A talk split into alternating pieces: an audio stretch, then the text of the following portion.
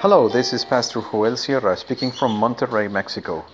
Thank you very much for listening to this brief devotional reflection, and may the Lord be with you always.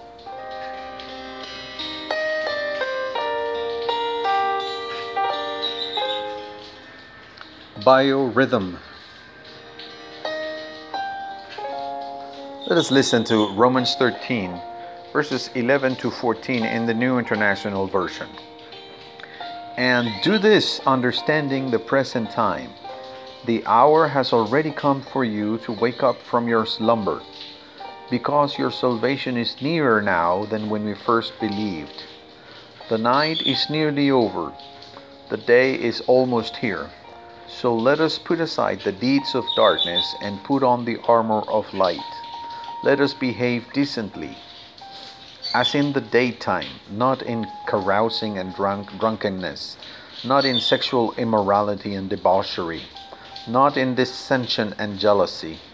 Rather, clothe yourselves with the Lord Jesus Christ, and do not think about how to gratify the desires of the flesh.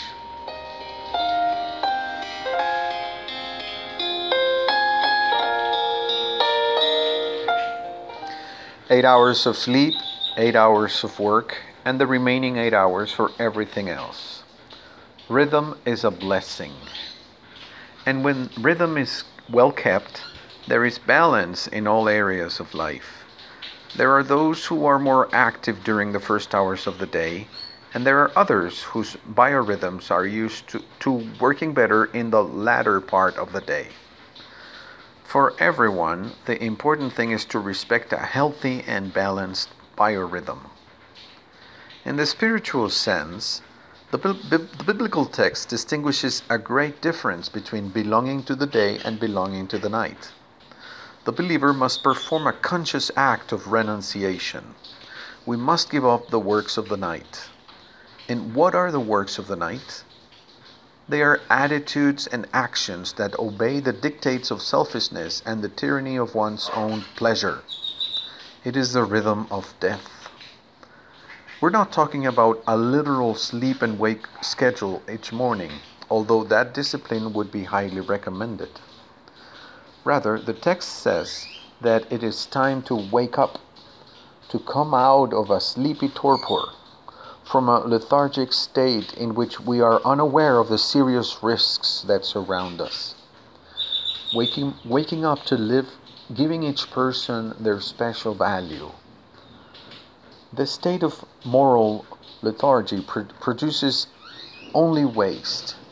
Energy is wasted on waste and useless things, meaningless parties, drugged state and drunkenness, spending hours watching a screen with no purpose or direction, constantly fighting with everyone else and desiring that which is not intended for us, selflessly experimenting with our body and the bodies of others. Although at first glance it may not seem like it, the debauchery of immoral behavior is very closely linked to envy and selfishness. None of that leads to life. To put, on, to put on the Lord Jesus Christ is to adopt his life orientation. It means feeling truly alive with all the possibilities that are in the weapons of light.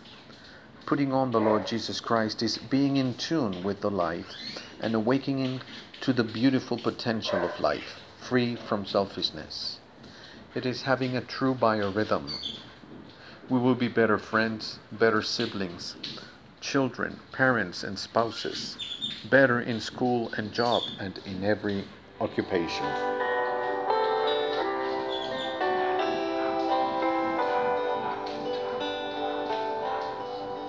Let's pray.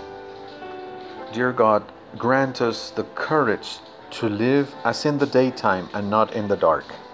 Wake us up to see how you can use us in your world to better reflect your kingdom on earth as it is in heaven. In the name of the Lord Jesus. Amen.